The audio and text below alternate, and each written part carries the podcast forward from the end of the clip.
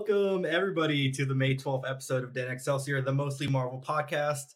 I'm Ricky, your temporary co-host for today. We're mixing things up. Um, today we're going to be kind of going over some of the news that we missed over the past month.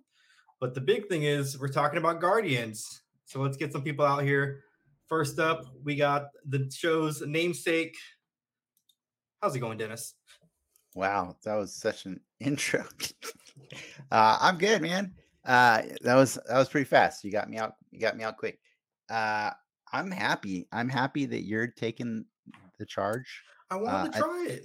I, I definitely think that that was a shorter intro that didn't tell anybody what the show's about. Uh, talking about Marvel. It's a mostly Marvel podcast. I mean, we're what is this like episode one something?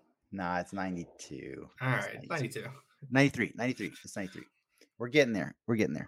Uh, no, I'm I'm cool. I'm actually excited to see what you do with this, and because like uh, like normally I prepare the whole like a whole like you know outline of everything I'm going to talk about and stuff like that.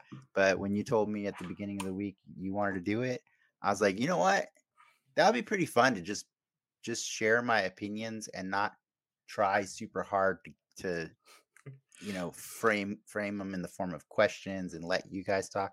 I'll just interrupt. I'll just interrupt the whole time. Yeah, it's really fun part of the job. Yeah. it is. But it is. the show is almost never just the two of us. Um, we do have a third person this week. Yes, we do. We got friend of the show and Patreon subscriber, Ian. Hey, happy to here. What's up, guys? Welcome. Welcome. Episode 93.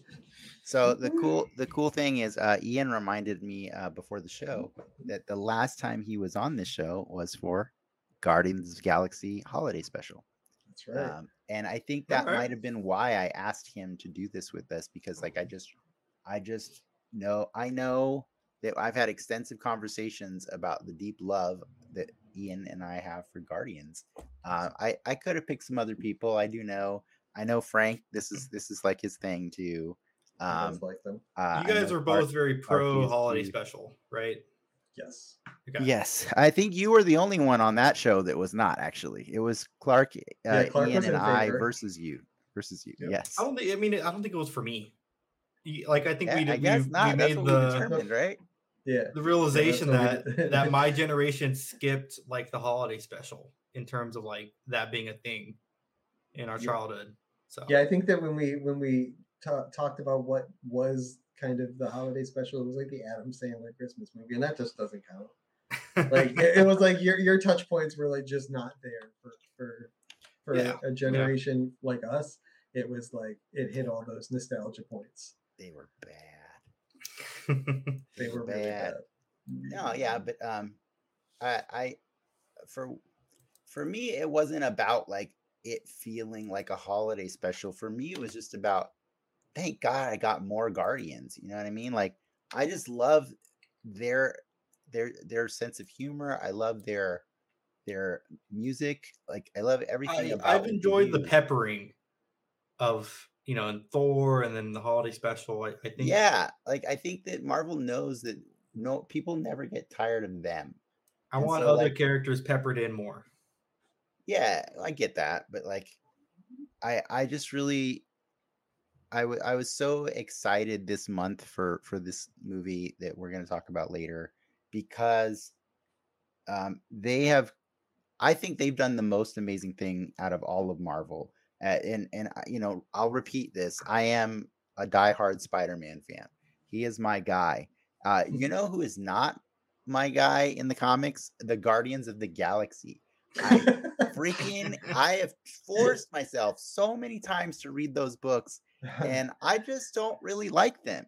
And so I think the amazing feat that that James Gunn and Marvel have done is created characters that exist in the same universe as Spider-Man and Iron Man, who didn't used to be the household name he was back before MCU.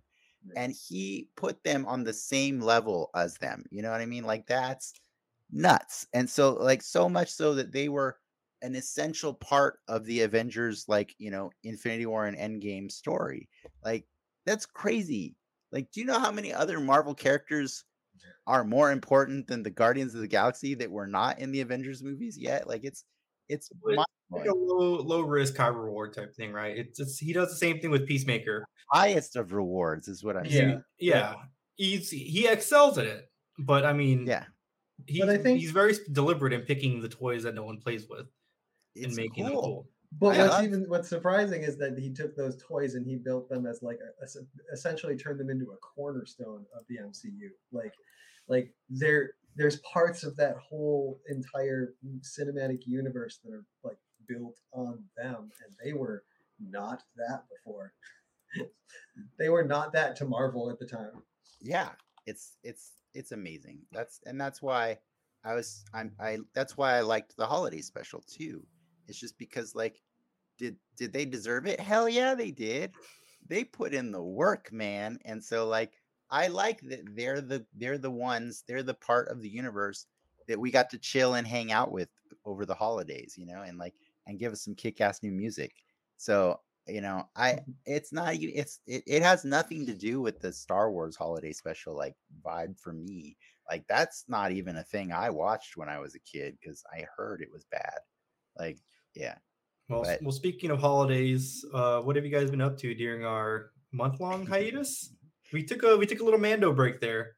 we took a break for mando and then i apologize to any mando fans who are still wondering uh, i'll get those last three out there eventually we had we had a cancellation in the middle of the season and then so we ended up doubling up another episode but i had a surgery and so like the amount of preciousness i have with that show because we only do it every few years i want to edit it and stuff and I- just was not in the mood to edit for the last few few weeks and stuff so get it right. I I I promise you'll get them. It's funny, No, but this this show is magic because we just get to show up. We don't have to do anything in advance. Push a push a button or two and uh, things Yeah. happen. Yeah, but uh, what have we been up to? Um, I've I got addicted to um, Mrs. Davis on Peacock. The Nun Show. Dude, that show is so not a nun show, but it's the easiest thing to call it. It's badass.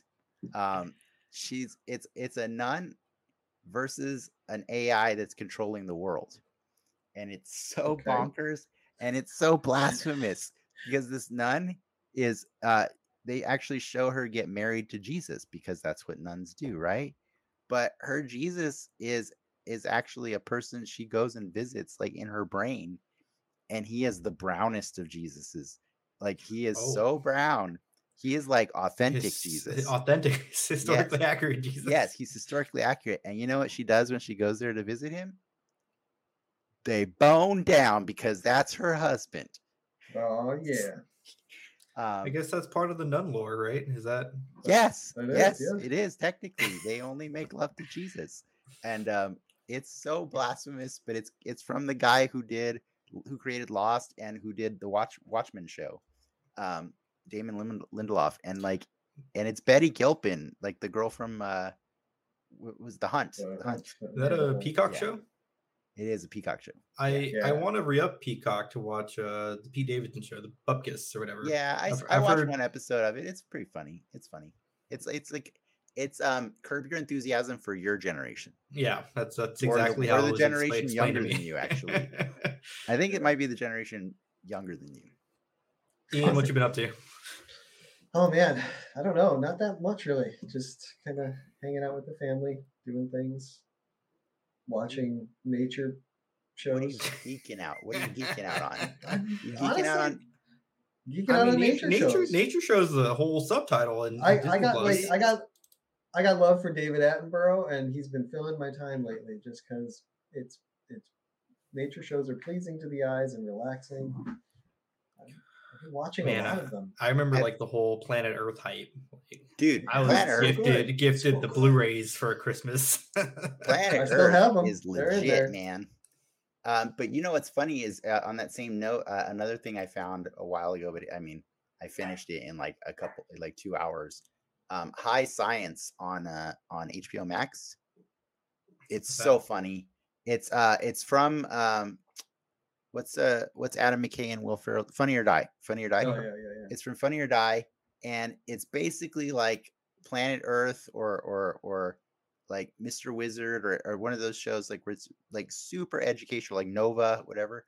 Um, teaches you a lot of stuff, but the premise is like it's these two lab assistants that get high off of the experimental um, uh, weed that is produced by this um, Doctor O.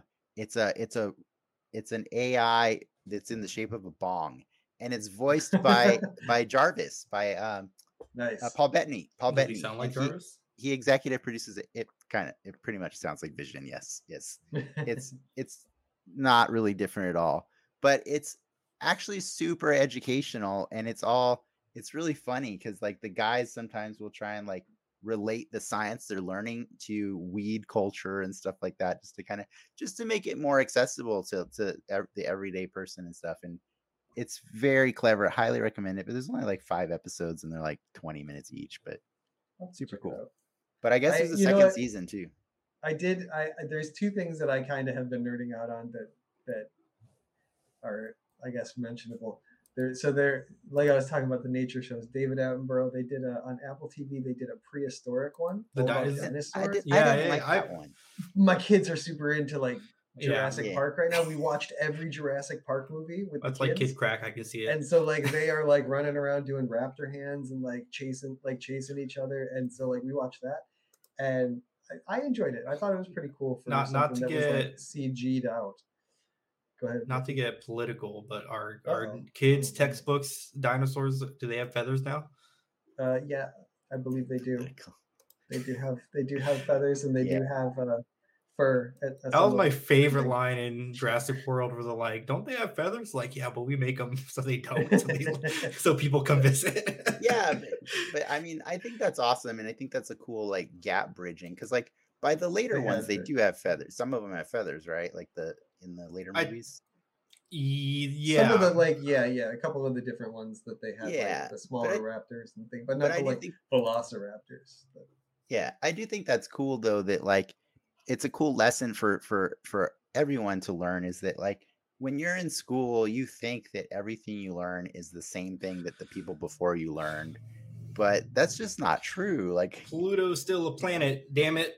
exactly. Yeah, Pluto's like still hope a planet. The Brontosaurus is still a dinosaur we that, that was like I think it's is a I thing. think it's underappreciated how much the education system is a is a moving thing, you know, like it's not it's not if it's static, we're doing it wrong, you know. So and I think that's why I've been enjoying that show is because it's like I'm sort of like I'm learning it with my kids, like the new things that have changed since I grew up on you know on dinosaurs as a dino kid. yeah. It- so it's like I'm I'm actually learning a little bit here and there too. I'm seeing like my kids understand that like some of the things I grew up understanding aren't real anymore. it's, it's just That's it's neat. that's awesome. Science moves forward, and that's cool. Like I think Yeah. the biggest dino trip for me was learning that like T Rexes didn't exist with like most most of the other big famous dinosaurs. Like Yeah. they were millions of or a couple period. million of years ahead or behind when all the other ones are around. Well, that's awkward. But You just made it weird. yeah, I mean, and then Uh, uh, the other thing that I've been doing is watching the la- the latest season of Titans.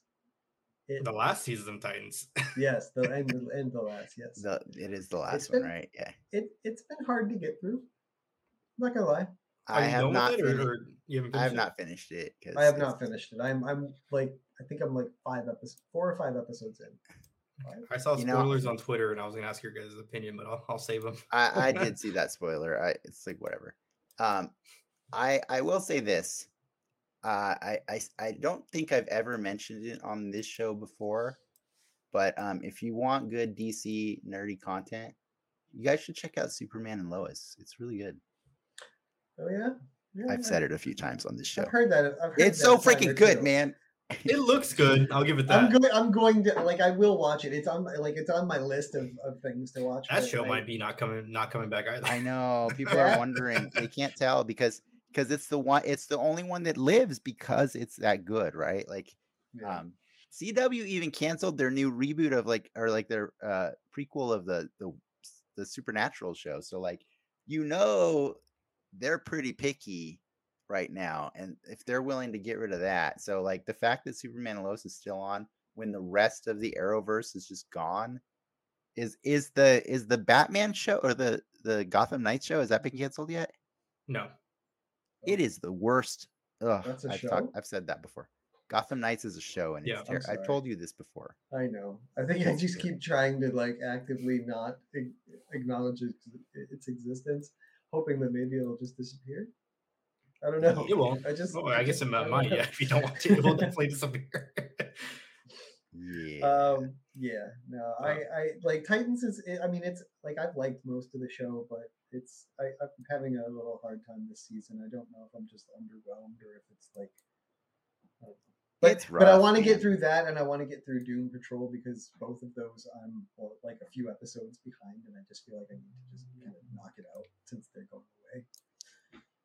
Doom Patrol's either not done and- yet because they No, they, they took a break, Yeah, and that's But that's the it- frustrating think part it's, about it. it's done, right? Once whatever I- it comes back. Yeah, I think back, yeah. I think Uh, those guys are bummed because all the stuff that they ever made for for Warner Brothers is done. For the DC Infinite. What, what was the streaming service called?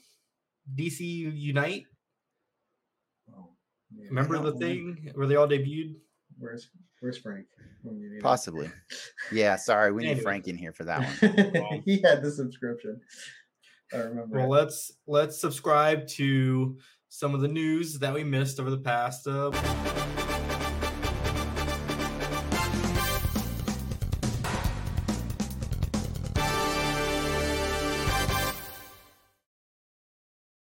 What I just realized is you're going to be able to do all the buttons, aren't you? Because you're you're teeing them up yourself. yeah, you know, I, I has that been the problem? transition. Ha- is That's part prob- of it. It's it's hard to like sync up. I have a good idea when you want to talk about the news, but it's it's easier to just hit the button when I want to talk about the news. But sometimes you hit the wrong button too. that- Yeah. But I'm just saying, you're doing good so far. You're doing good so far. Well, I might, I might just let you keep doing it. Like, I kind of like it. Just Well, remember it when we're it's done with like, news, uh, we're gonna do a trivia. Okay. Active active reins. listening activity for me. Nice. Uh news. Not not much in the past month. I think we were talking about this before we started. Um in the MCU space, writer strikes going on, so Blade and uh, Daredevil are on pause in, in terms of production. Oh, so I should not show this slide right now. But you can, we can talk about it. What does that look like to you? That top car, Dennis. That's Ghost Riders, right? That's a Ghost Rider has has lab looking car. That's two scale sold by uh, Ramen Toys. This is called the Ramen Racer. It also comes in a yellow variant. Yeah, I, Oh, to- I told you I told you a few months ago that there was a company in in in uh, the East that was going to uh, do this. For it two anyway. bucks, Tell, tell get us more one. about it. It is on pre-order right now. Again, ramentoys.com. We can, they're kind of doing a little funky. You can just get the car for like an extra 15 bucks. You get the effects. Yeah, And then for a couple other bucks, you get a Agent Scully action figure Oh wow. looks Are you uh, serious? They Pretty, made him? pretty close to Robbie Reyes. Oh with- my and Without the god! helmet, he'll light up.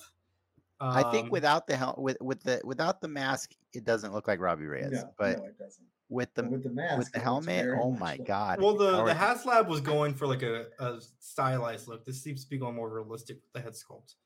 No, it was. I mean, it was it it was made to look like the character looks, but this, I mean, it's cool. I'm not gonna.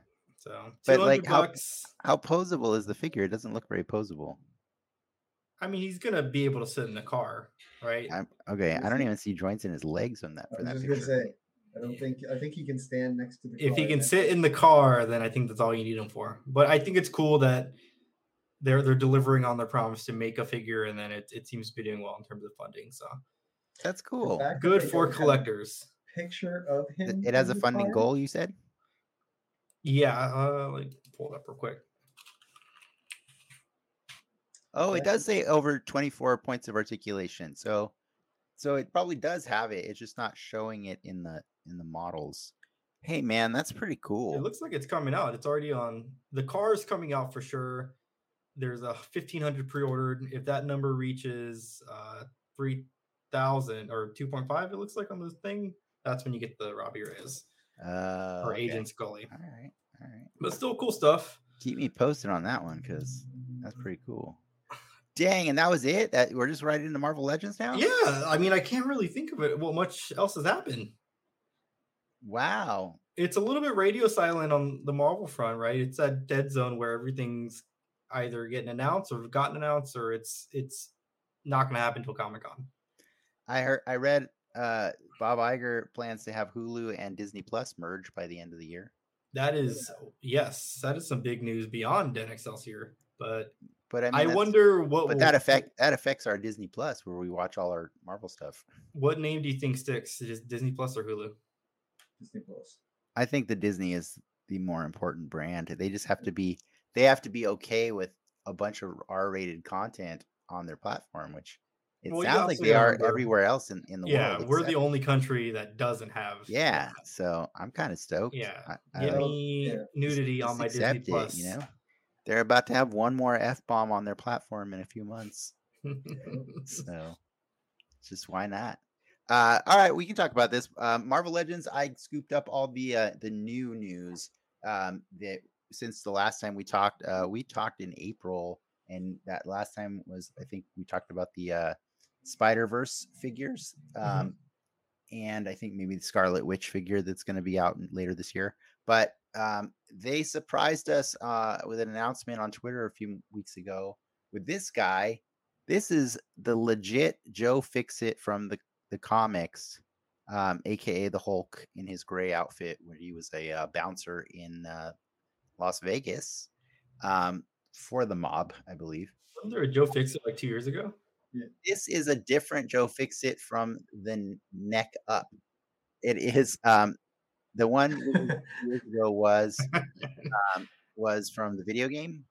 hmm Uh, this one, it's a completely new two heads, two new heads for him, and um, also uh, Gun.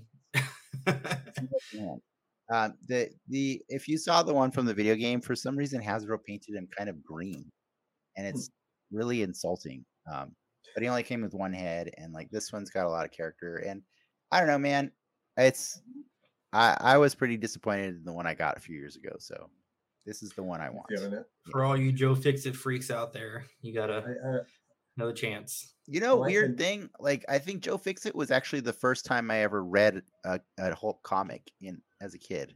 Um, I knew what the Hulk looked like normally, but when I picked up a comic at the time, he just happened to be Joe Fixit, and I was like, "Whoa, this is weird." And it was drawn by like Todd McFarlane. It was it was, it was pretty cool. And I, I, as someone who grew up in Vegas at the time, I was like, I was kind of excited that there was a Vegas superhero. You know, like that's where he lived. So, what were you gonna say, Ian? oh, I was just gonna say I like the I like the one without the hat, the head without the hat. It's good, got right? a lot, hair- a lot of curl. expression. Yeah, Yeah, got a lot of it's a lot of- expression in the face. A lot of that curl is really cool. I, am digging that. Big freaky smile on him. Yeah, Yeah.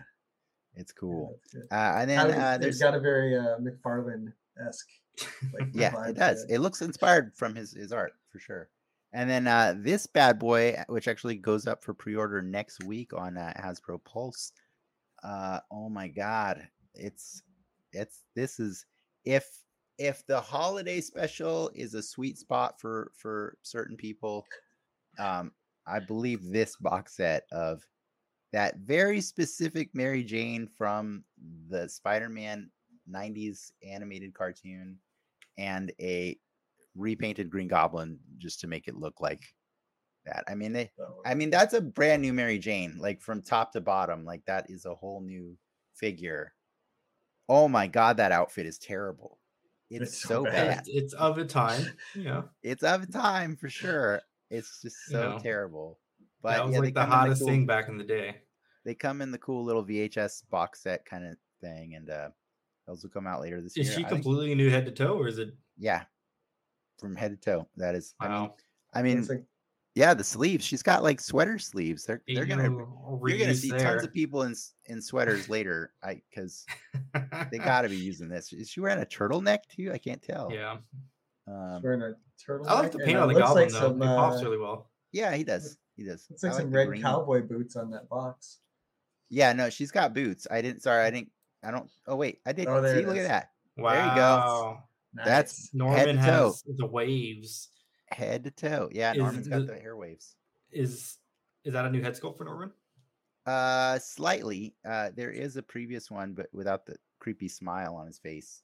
That's Um, incredible.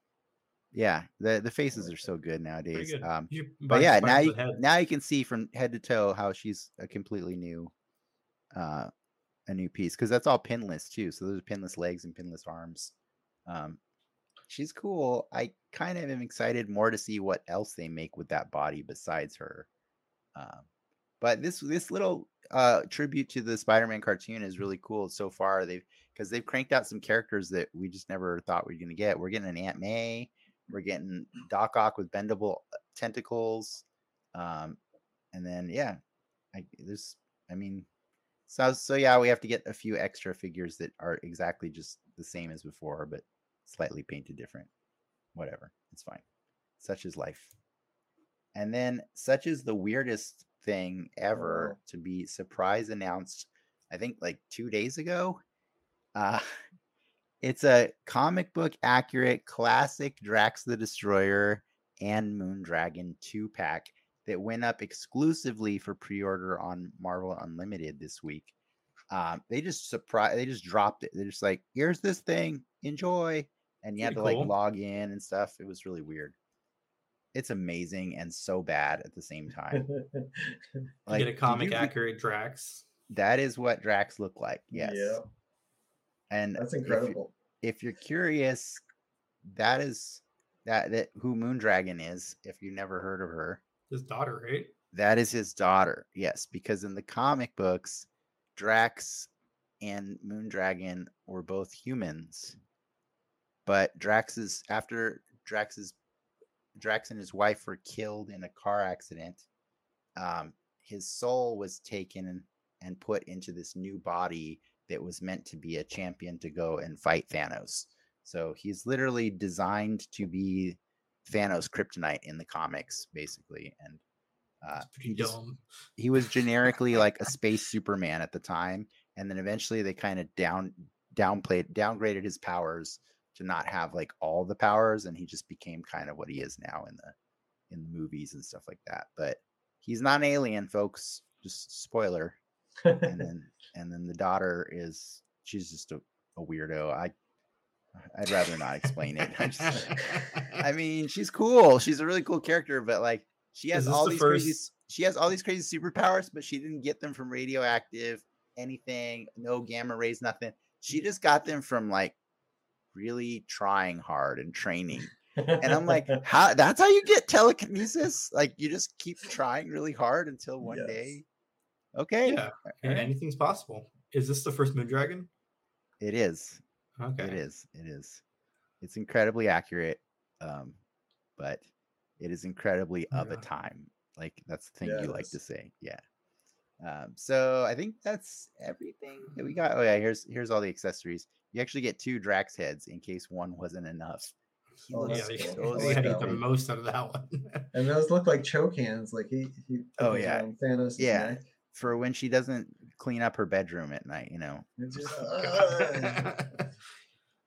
Um, but yeah, that's what we got for Marvel Legends um, in the coming uh, months and so. Like, um, yeah, I think that was cool because like they've been really har- celebrating. still like event- weekly drops. Ye- There's like they're doing a drop weekly. There was two this week. One was just uh, it's because all those Avengers, like I was gonna say, Mhm. uh, they're celebrating the 60th anniversary of the Avengers and X Men this year, and so we showed off all the X the Avengers stuff earlier this year, um, and they've been drip feeding each one. They're all going to come out at the same time, but they just want to. They're learning a lot of social media rules, which is like you just want to keep your audience engaged regularly. So instead of just letting you order the entire set at once, they're making us check back in every week to to give us one more. So the Hawkeye on the Sky Cycle was this week, and and then like the Black Widow is gonna be a store exclusive, and yeah, just other weird stuff. Um, but yeah, it's it's fun if you're into this stuff. It's fun. If you're not, then I just wasted ten minutes of your life. I like it. Yeah. Um, I need to I- add you'll that to that section from now on. You'll be proud of me. I bought the What If Spider Man on eBay uh because I like I like that costume because it's Oh, it's, it's the Disney it's the Yes. Disneyland costume. It's the ride, right? Yeah. But I bought it and I also bought a Gundam marker because that dude does not have paint lines. So that's a fun little project this weekend. I'm gonna I tried my- it once. I tried it once. Ian's kid has that toy now. For the record, Ricky, no. he loves playing with it. All right, you might get another one here if- soon. I was just say, if, if, if you jack it up, just send it on over. yeah. That was that was accidentally teed up. I just happened to have him right here. Um, yeah, good luck. Uh, I want to see it when you finish it because it like I will say this though. I will say this. I know it's a cheap choice that they make to not draw those lines in, but I also know that like at that scale, at that small scale, you don't get Spider-Man to look as red as he looks in the new movies with uh drawn lines in there. So like when you do it, he's gonna look darker than than than before. And so I I forgive them for doing it for the movie Spider Man Spiders now because like I think he looks he look like Tom Holland Spider Man is a bright red. It's it's Yeah. almost pink sometimes, you know, and I kind of like it. So it's weird when you when you draw a bunch of lines on something that small. It just your eyes get tricked and it sees darkness. So good luck. Well, hopefully we don't see darkness in this trivia. Let's tee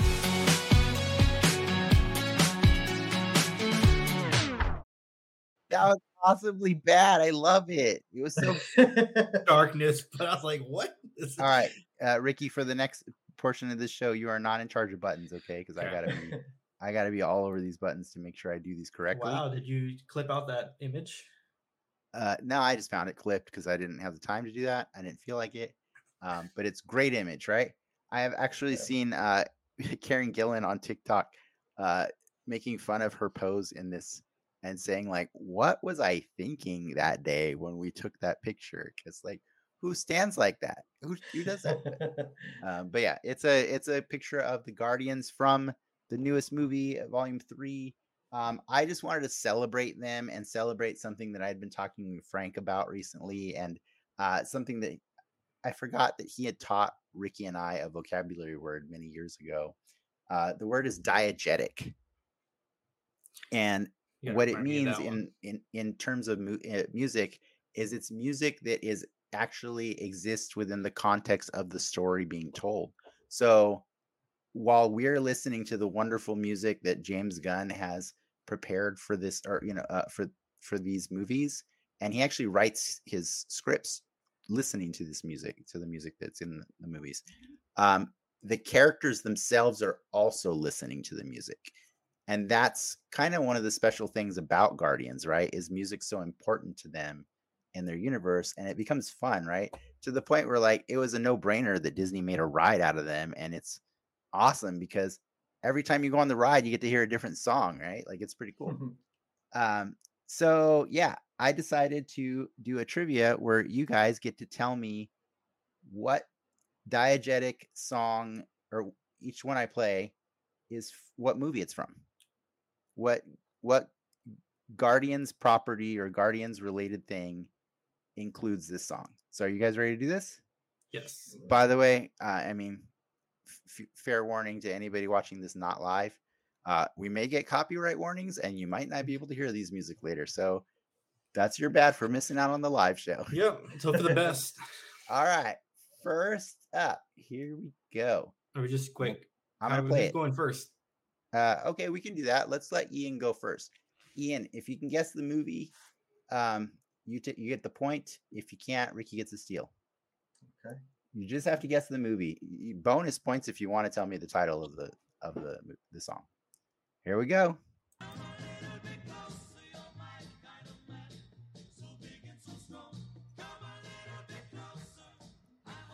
Gotta let it ride out for a minute. Oops, Alright. I got that on loop. Let me turn that off. All right. No loop. Well, now they're coming after you for sure. I know, right? Oops. Oops. Uh, so what was that one? Uh, Guardians 2. Yeah. Yeah. Yeah. Ricky agrees.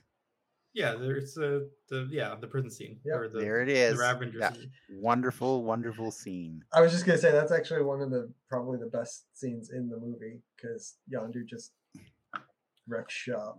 I remember that was really- their, the scene they showed at Comic Con. Yeah, it was, huh? Yeah, when they had the Well, that's Ravagers cool. come out first before that. It's where Yeah, uh, it's where Yondu kills all the Ravagers in uh, in Guardians Volume Two. He It's gets a come a little bit closer. Yes, he gets his new fin. Um, Yondu, R.I.P. Brother. Love you. All right, next up. Um, here we go, guys. Uh, we're, we're gonna let Ricky do this one. Ricky gets the answer first.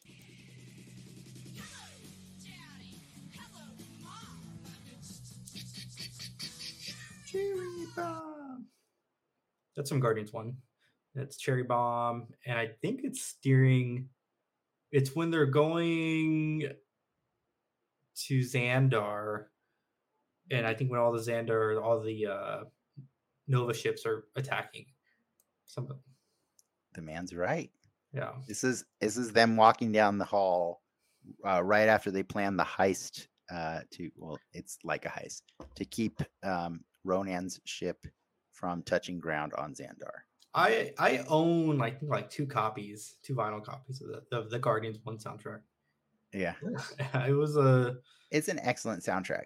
it's a great soundtrack. I I don't know if I love two and three, but Guardians One for what it is is very much like You see my face right a now. cinematic Them's fighting words, a, a cinematic moment that transcends Marvel. Them's is fighting words.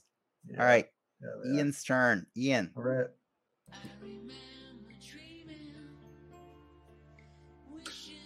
Oh, this is the holiday special.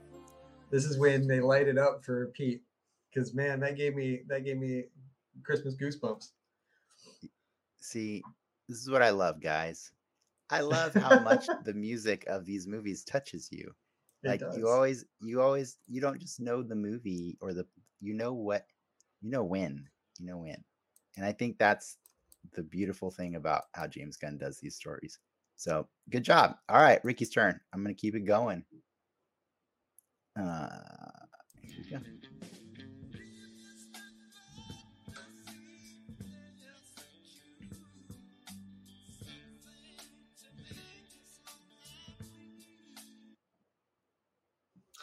Uh, I don't know this one. I know it's not Guardians One.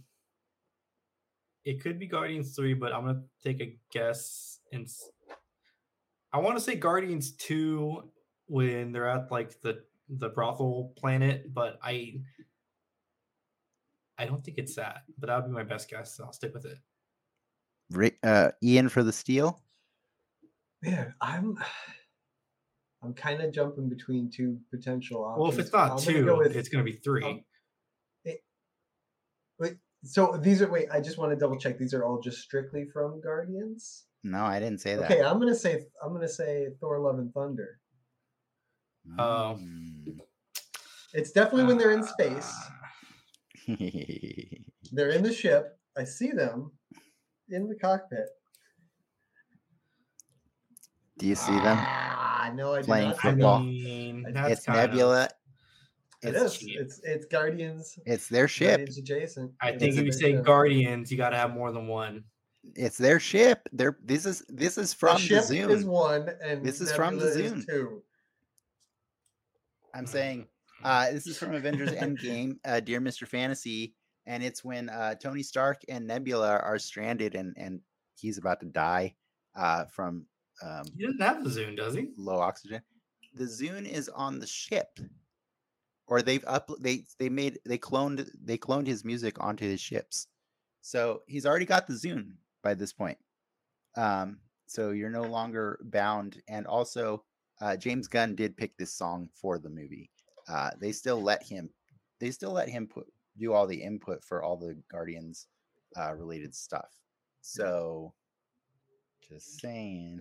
Now that's one thing I like about Marvel with regard to when they have their characters cross over is they usually seem to kind of bring in the person who's responsible for that Yeah. corner of the universe and allow them to kind of put their spin or touch on it or or at least make sure it's like stays within the the the vibe of what they set out with. Yeah. So that's cool. And and to be fair, honestly, uh, there's an argument to be made uh, in Ricky's favor because uh, Iron Man is no stranger to di- diegetic music as well.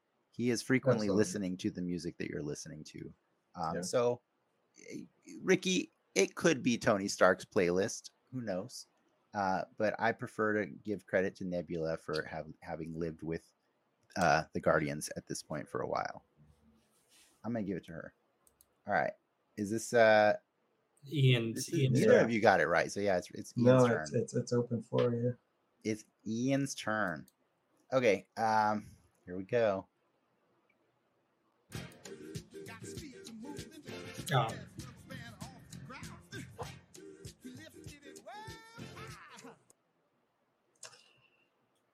Guardians one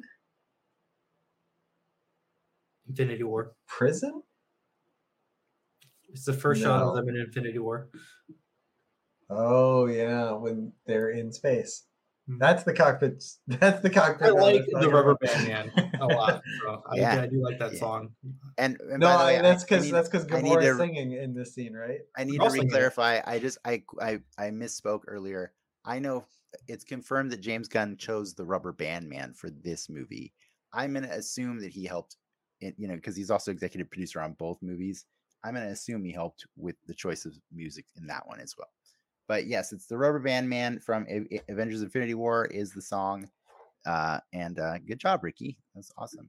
You're now kicking the crap out of Ian. I, Yeah. I like that scene because that's when every, when they're all singing and you Hit realize- Thor. Yeah, it's well, one of Drax those is moments. asleep. Drax is Well, asleep. yeah, yeah, but it's one of those moments that you realize that how how much ingrained the music is in Guardians, just their day to day. Yeah. It's All cool. right. Uh, so it's Ricky. It's Ricky for the final one. Ricky.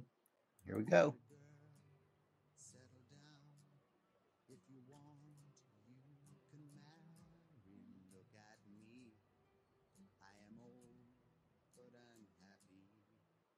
It's when Yondu dies. In Guardians 2. Guys, you don't know what it takes for me to not cry even thinking about this scene. Like I I had to, you know, I had to do a lot of things. I had to watch a lot of stuff this week uh to to do this trivia for you guys. Uh and I had to go and grab these these clips, you know, um and and I swear to God, every time I watch this thing, I wanted to cry just for like, just for like the seconds, just for the few seconds that I was looking at it. And it's, it, yes, Ricky got it for the win. Uh, Guardians of the Galaxy job, Volume Ricky. Two, Father and Son. Um, Yep. man, that one hurts me. I love it. I think it's the most beautiful thing uh, that has happened in in those movies until the new ones. Yeah. Good job, Ricky. Um, good Is that job. my cue? Played. Does that make you to Yeah, start? start yeah, with yeah, you yeah, you-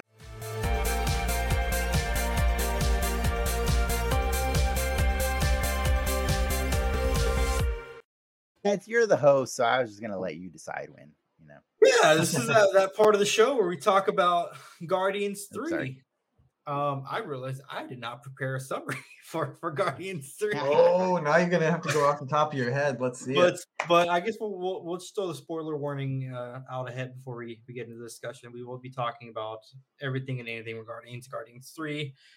Uh, from the top of my brain, this is a story about Rocket and his origins. Uh, we see him get injured by the one and only Adam Warlock at the beginning of the film, and it's a uh, it's race to save Rocket's life that leads the Guardians in direct conflict to the High Evolutionary. How's that? that's That's- pretty good, man. pretty good. That was pretty good, Ricky. Yeah, that was pretty good. Uh, yeah, I mean, you could add, you could add that it's kind of revealed that like A lot we've been building, between.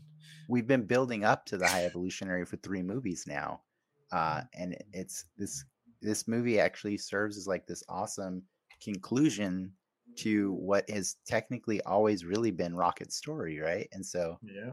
um so it kind of refocuses more on being about him and and everyone's relationship to him uh and including the high evolutionary which he is briefly implied in the first movie and uh you find out that he is also the creator of the sovereign in the second movie So it's all been building to this, and it's really cool. And um, I think the the awesome thing about it is like I saw an interview with Bradley Cooper, and apparently this was always what he pitched to Bradley Cooper.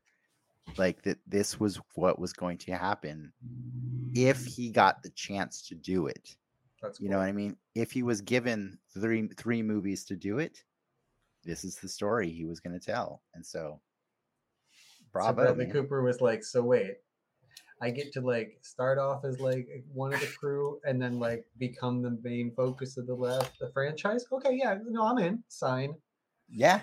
Yeah, for like, Like, Well, that explains Why things, right? That, ex- Yeah. that explains things why they got Bradley Cooper to do Yeah. this, right? like, what do you think Rocket is three? Because he's not doing the mocap; he's just doing the voice. No, Three weeks Sean of work, does the mocap. I don't two weeks of don't think- work. I don't think he's even a week of work, man. No, he's probably putting put into three. comes three- in at three the end. He yeah, does- he comes, he come- comes he- in.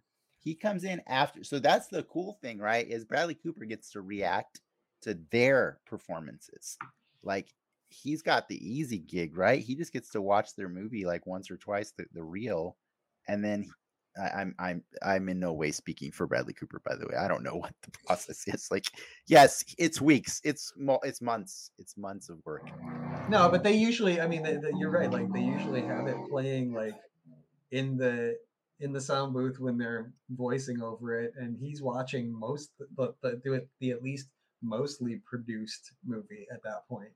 Yeah Uh, you know, maybe not all the effects are there, but he's got enough to work off of. He's seeing the other actors' performances, and he's able to build off that. Whereas, you know, the other actors are doing that on set. he's basically the last tester right Yeah, exactly. Pretty much. Pretty much. he's, he's the last guy that tests the game before it goes out. Now, uh, yeah, I loved it. It What do you got? What do you got, movie. Ricky? I mean, where do where do we be even begin? I, I just to get a, a read of the room. I'm I'm guessing we're all positive, but why why are we positive, Ian? What what's what's the what made you uh, giggle in this movie? What made you? it it was fantastic i mean you know you if you if you know me you know i'm a space guy big space nerd so anything that Oh. takes place off off of this planet is something i'm into i like spending time in movies on spaceships and flying around doing cool stuff and they did that. But not only that but it just it hit like you know we've we've seen these characters for a couple movies and you know a couple special a- special and we've gotten to really grow with their family. And this movie hit all of those points. Every character got got to shine. Every character got like you know quality moments and the soundtrack was you know pure james gunn which you know i i i'm just gonna go out and say it i am the mark for the james gunn trademark uh, brand of what he's dropping. Like, I have been watching his movies since he was with Troma, and I have liked his brand. Oh, Some yeah, I fully, I fully agree. I can't, I can't like, it, you know, like what Ricky was saying earlier is like, I don't know if I was the audience for the holiday special. I've been the audience every single time for everything James Gunn, Yeah, James Gunn does. Uh, and like, yeah. So when you say like, was it generally positive for all of us? Positive doesn't even begin to describe my appreciation of this movie. Like, I think this movie is honestly uh, uh, cemented as making Guardians probably the best superhero trilogy, in my opinion. Like, be- Wow, because there is that progression. that's, that that's a hot, we gotta back up that hot take.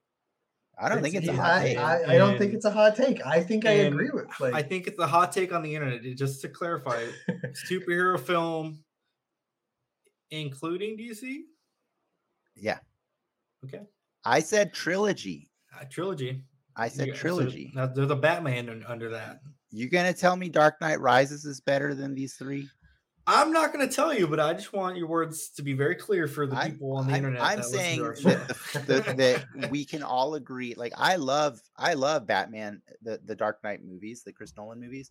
I love them, and before this, they were my favorite. But I've got to, I got to give credit where credit's due. I think this was a more satisfying conclusion uh, than we than we got. Like you know, I think I think let's you know if we had to rewind back to when Dark Knight Rises came out, that was a divisive conclusion.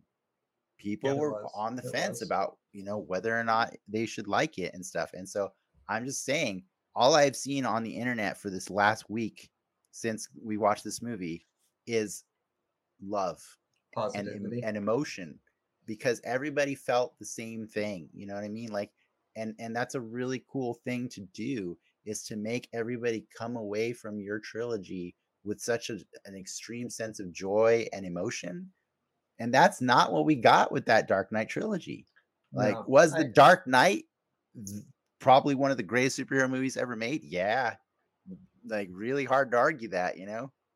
But I'm just saying, Batman Begins to Dark Knight to Dark Knight Rises does not have the same flow as these three movies. No, these, my my take sink. won't be as spicy as Dennis's because I don't know if I want that smoke. But the I will say it is this is this generation's Star Wars. It it is Oh, very yeah, much Yeah. it's been it's always Yeah, been that. its absolutely. own iconic I- thing. Um, Dude, it was my Star Wars. When I saw it the first when I saw the first one, I was like, why did that why was that a better Star Star Wars movie than anything we've got in the last 20 years? Like Yeah, that's what I said when I saw the first one. Wow. So yeah, you're you're I don't think that's a hot take either. I don't think either of our takes are hot takes. I don't think they are. I think don't they think just they make are. perfect sense. Best I- trilogy and I'd uh, feel more comfortable mean- putting that hot take on Reddit than your hot take on Reddit. Uh, I don't. I don't. I, I think. I don't think Dennis's is a, is that hot of a take. I think. I I think I agree in respect of like you know the difference is with Guardians is that it it, it has down you know hard emotional moments, but it has uplifting, joyful, happy, funny moments. You don't get that in any of the Dark Knight. there's not a lot of joy. There's not a lot of joy in those movies. So just the fact that you can have good and smile here and there elevates it to just a in general fun experience. It- it's just it's got all of the touch points. There's also It- not a lot of color in those movies too, right? No, Like there's Mhm. not. there's a lot of dark. dark. Like the Joker's pretty much the brightest thing in those in that entire trilogy, right? Like, and that's sad because he's a sadistic psychopath. You know, like it's um, yeah, I I don't I I think that's uh one of the James Gunn isms that I, I do enjoy. He he's not afraid to get weird, and when he gets weird, it's not weird for being weird. It's or it's, it's not weird just to be weird. It's it's weird, but with somewhat of a, a purpose. And then to that point, even further, he can do the highs, the highest of highs with the lowest of lows, and and find the nuance in between. Um, I mean, this movie covers some pretty dark stuff. You're getting with some animal torture, porn, like straight up cruelty. yeah, and then he finds levity in it. And um, I don't think all the jokes hit for me in this one, but you had more more wins and, than losses in that department. And you know, it's it's a solid movie in, in the end because of it. I I will say like the the thing, like I don't know, the, the jokes always hit for me with the James Gunn story, but like um I, I will say that you mentioned the animal cruelty stuff like i will say if i had a single single true nitpick i have a nerd nitpick for this movie also but if i had a real nitpick for this movie i would say that the animal angle uh like my wife and i talked about this and we both agreed like it's a bit manipulative It's It- a It it, is. it made Yeah. it so we never had a chance of like you know it's, a like, cheap angle. it's like che- it's killing the dog in John Wick, right? Like that's what it is. Like you're Yes. you're like, well, okay, I guess this justifies everything. And so, you know, it's yeah, it's it's hard, you know, like they tried to make it, it look like the stuff High Evolutionary was doing was very horrific and stuff, but like on the same token, like animal testing is a thing, and you know, I know like I don't think what he was doing was, you know, No. legal testing. Um, but I'm just saying, like, It's a, it's a cheap angle, but I think the Rocket story is strong enough to overcome it. Yeah. There's the dynamic between him and Teefs and Floor and Lylla. Even I mean, because they're only really on screen for five minutes, if that. Like you get so much connection and friendship and emotion out of their their little arc that I feel like they're when- on this their movie more than five minutes. it's less than probably 10. more. 15. Yeah, probably fifteen ish. Hmm. It's They're, about they're in some pretty slow scene. scenes. There's some pretty But- slow, like nice scenes where everybody's kind of just chilling out and stuff. And when they when they five meet their minutes per scene. demise there's enough character Yeah. moment built up up until that point for sure, where it Yeah. really does punch you in the gut Yeah. that that singular scream and there's no music was Oh man, chef's kiss in Sure- the, sure in the torture department yeah, it yeah, it was hard. It's hard. And he just used like a gun, right? Like just straight yeah, up. Yeah, like a he- gun. yeah, he didn't he- know yeah. know nothing like nothing like uber, you know, No super fancy. it was nothing just- no, was fancy and like- then he, he did it and then he just starts calling the cleanup crew like he's not Yeah. even phased about it he's like all right we gotta here's get you know get the janitor here now like utter utter uh, disdain for for the animals oh, oh yeah. Uh, the actor, the actor who plays High Evolutionary, uh, what uh, Chukwudi Iwo- Iwuji, uh, Yeah. I've heard in interviews he allows people to just call him Chuck. So I'm gonna assume I have that allowed. that's the as well. shot at comic-con when they showed it we we all knew we were getting fucked up at this movie Oh yeah, for sure. That, that raccoon right there. that's what they Um, opened with But uh, my man who played the High Evolutionary, he also played uh, Murn in Peacemaker. Uh, they filmed these back to back, right? James Gunn filmed Mhm. Peacemaker and this. I don't remember which one he filmed first, um, but I think he filmed Guardians first, right? Um, no i'm pretty sure peacemaker Was it? Okay. Fair enough. Um, in any case, oh my god, that actor just played the hell out of that villain. He was so good at it. Like he just I felt like I felt like yeah, I got his motivation. I don't think it needs to be relatable. It's definitely a motivation that a lot of like evil like corporations and stuff have is to reshape the world in their image and stuff. It was a very understandable motive, but I think the simplicity of it just made it so fun to just hate him. There is Yeah. nothing nothing redeemable about that human being. Like he was terrible and I was all for it because it's like 100%. sometimes sometimes you just want those villains. you know want I you mean? want Like- the i mean we talked about it with with with mando right even though season three of mando was was iffy moff gideon is just a straight up mustache he- twirling that's all he is and bad and- guy and, and, and yeah sometimes you need that you know in the mcu where you have gods with you know gods with the uh, motives or higher moral yeah uh villains to just have someone that's straight up just bad is kind of a nice little change of pace Yeah. But I, I, Yeah, and I think is. that I think they've earned it though, right? Because like if you think about the complexity of the villains that they had to deal with before this, let them have a break and let them as a team just fight a straight up animal Hitler. You know what I mean? Like like let let them because think about it. Like the first movie was basically Peter um you know coming to coming together with the team, but like in direct opposition with Yondu, right? Who was like the guy who raised him. and then I mean, yeah, there was Ronan too, which was just to set up the Infinity War and all that Yeah. stuff. But Ronan was still like this very complex, like religious zealot kind of guy. You know, like you could understand, like from his perspective, that he thinks he- what he's doing is righteous. You know what I mean? But then, and then, like the second movie, it's Ego, right? Which is Peter's father, and like that's a complex movie, which which ends with like we mentioned earlier, with Yondu dying. So like, it's a lot of emotion going into these boss fights. You know what I mean? Like, so yeah, man, let's just have the guy that made Rocket into Rocket with superpower. That guy's got superpowers, by the way. He's like just got gravity manipulation for the hell of it, just to make him super dangerous. And I think that's what made him awesome is because he was straight up evil, and somehow you d- am I the only one that kept wondering which one was gonna die? Like they kept wondering which guardian wasn't gonna make it to the end of the movie. Oh no, you're not the only one at all. I was. Uh, I, I mean I, I walked get with into the, theater just sitting there taking a tally in my head of like, who am I not gonna walk out like with anymore? Who are we Like gonna when walk Drax- that when- theater with? When Drax took the chest wound, did you kind of wonder? I very much did wonder. I thought If- I was if- like, no, not. It's not going to be right now. It's too That's early. one of my It's gripes, though. No, They they played that card three, four times in that movie.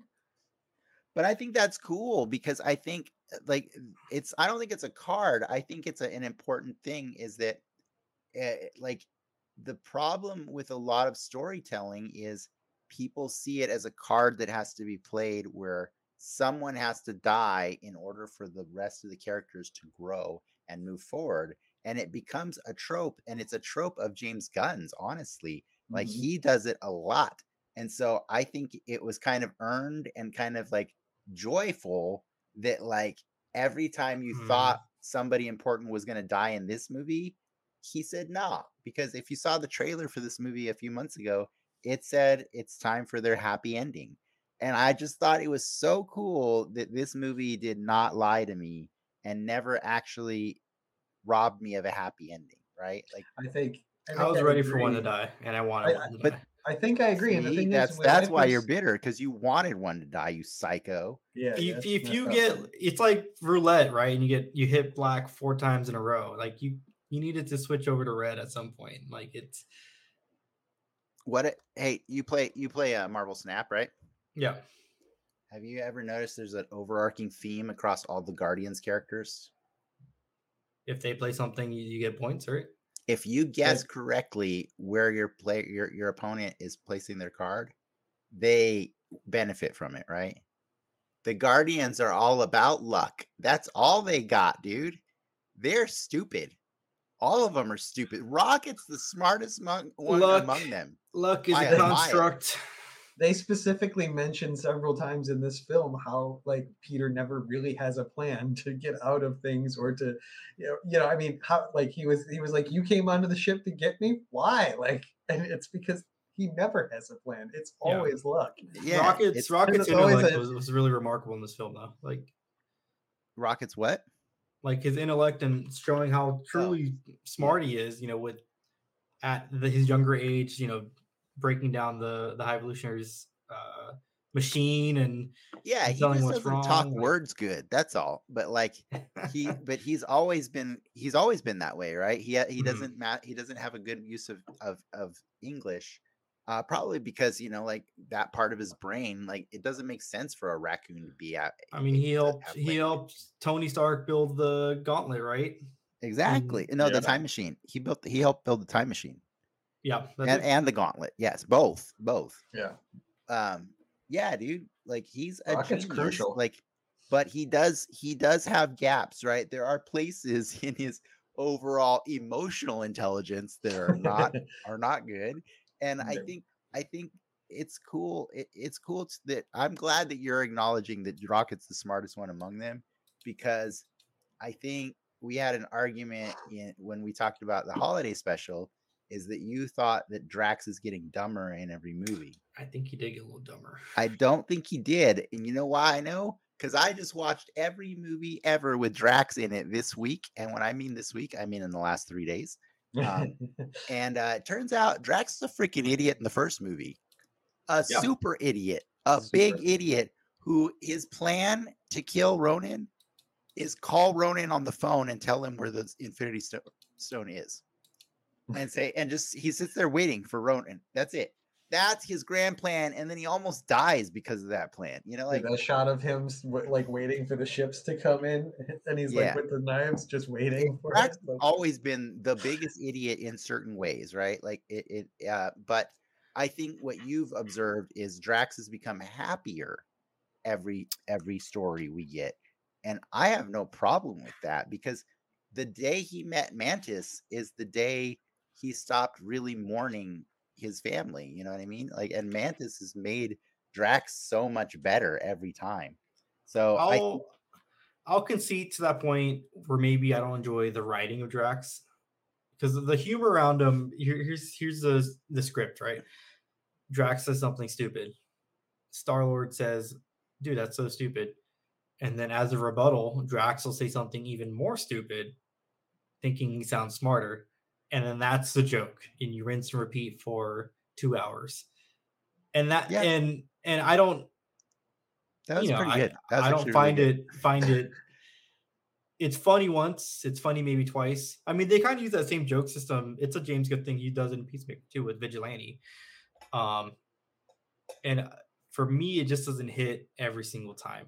You know, maybe you try something. Fair else. enough. I think where it did hit was the f bomb because he does the same play with ne- Nebula. Like, how to open this door? Like, you just push the button and then they drop the, you know, open the fucking door. Like, that's hilarious because that that's unexpected. but you know, to see that same joke recipe played out and used on Drax constantly, it's like, I, it's like, what are you doing, dude? Like, like what? He just comes off as dumb eventually. I yes, but that's the whole point of of this movie, right? Is at, at there's a certain point in the moment where they where he realizes that they all think he's dumb, right? And then there's another beautiful mo- moment later where you realize just because he's dumb at some mm. things doesn't mean he's like the man you need for the job at these other things. Yep. And I think that's all of them. I think that's all the Guardians.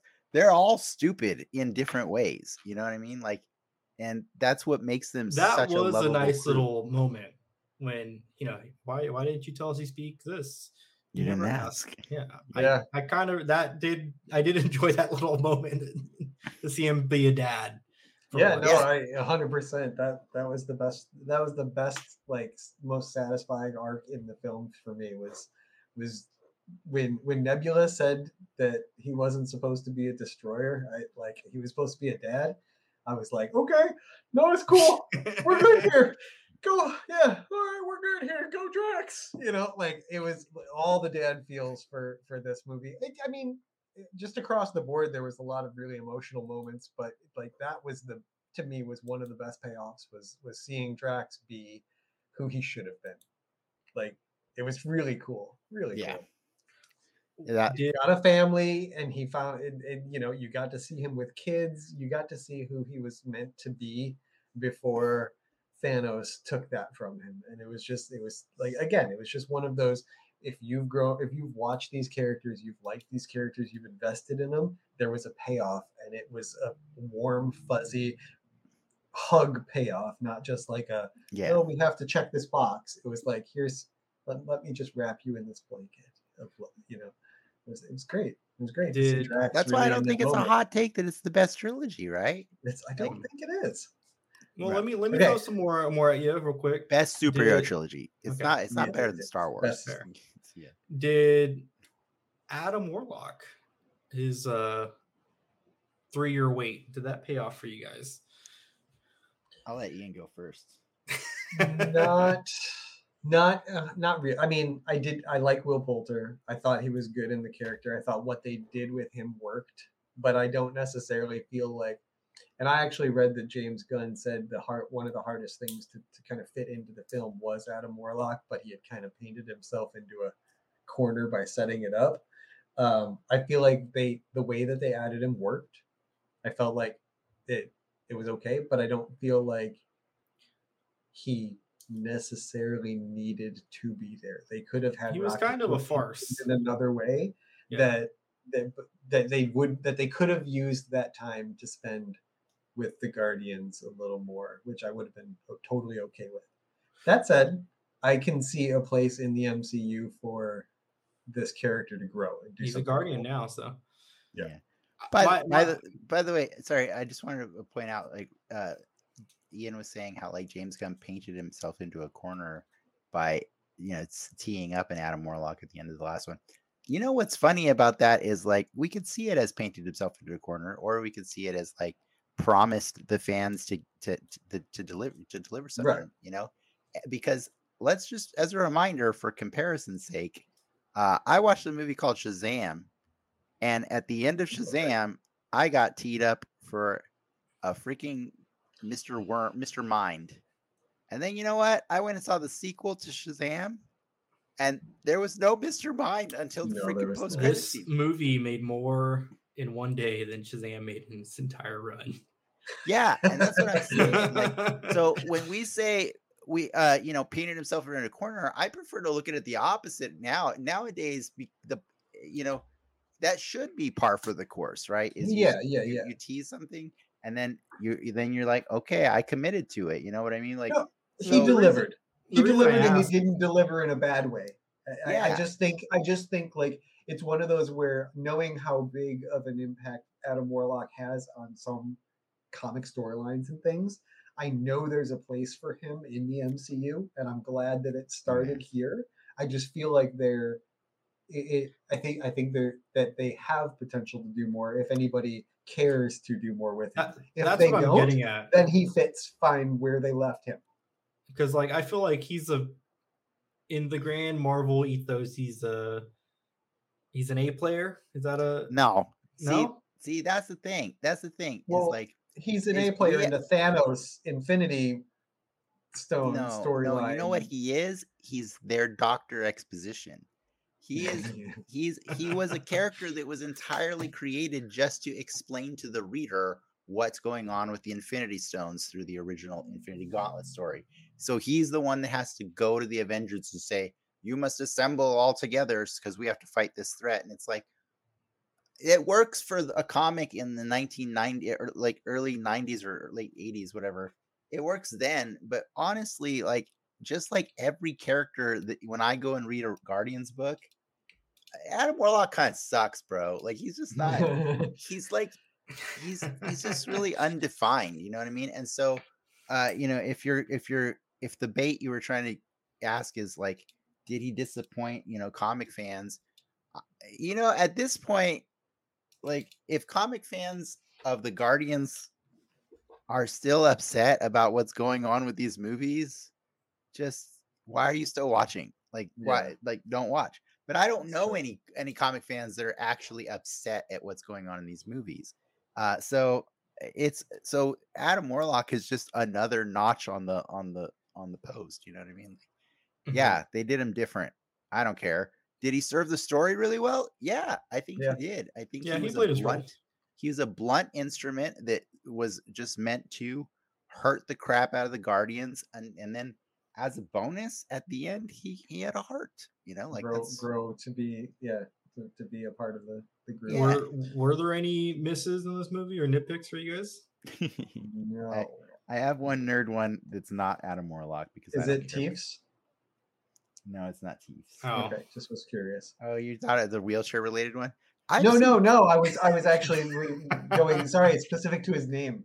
He's Wal. Oh. He's Wal Russ in the comics and and Oh. Oh, Oh yeah, yeah. These are all characters from the comics, which is like mind blowing. It's always so cool to to, to find out because I again I cannot tolerate reading these books very often, but uh, sometimes I have to look up and find out, and I'm like, wow, that's exactly what they look like in the comics. That's great. Yeah, yeah. No, Um, they were they were very on point.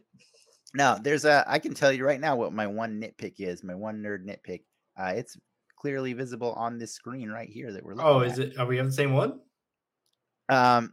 So here's the cool thing about this movie. They finally got Star Lord in the costume. Oh, it Not is the only- same one. Not only did they get Star Lord in the costume, they got everybody in Star Lord's costume minus Groot, um, which was even cooler, right? Like it's it's the most comic accurate Star Lord costume we've ever gotten. Um, and unless you count, I mean, technically from Guardians One, it is too, but like they kind of like base the movie. well, off it, of- it, it evokes Rocket's costume in in uh, Endgame. yeah. uh, sure, a little he- bit, yeah. Similar costume, but with the scarf without the logo.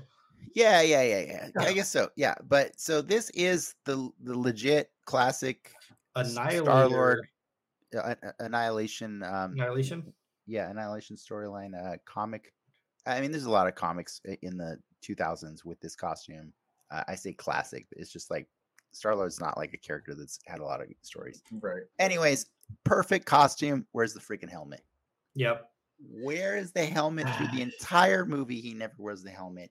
And I know that James Gunn had to go on Twitter and explain that Yeah. the climax of the movie is because he was in such a rush to go back for Rocket Bullshit. that he left the helmet. But we saw in the first movie how small the helmet is. It's like But it's an earpiece that he just wears, and he gives it to Gamora to save her life in the first movie. But didn't Like- it get destroyed in?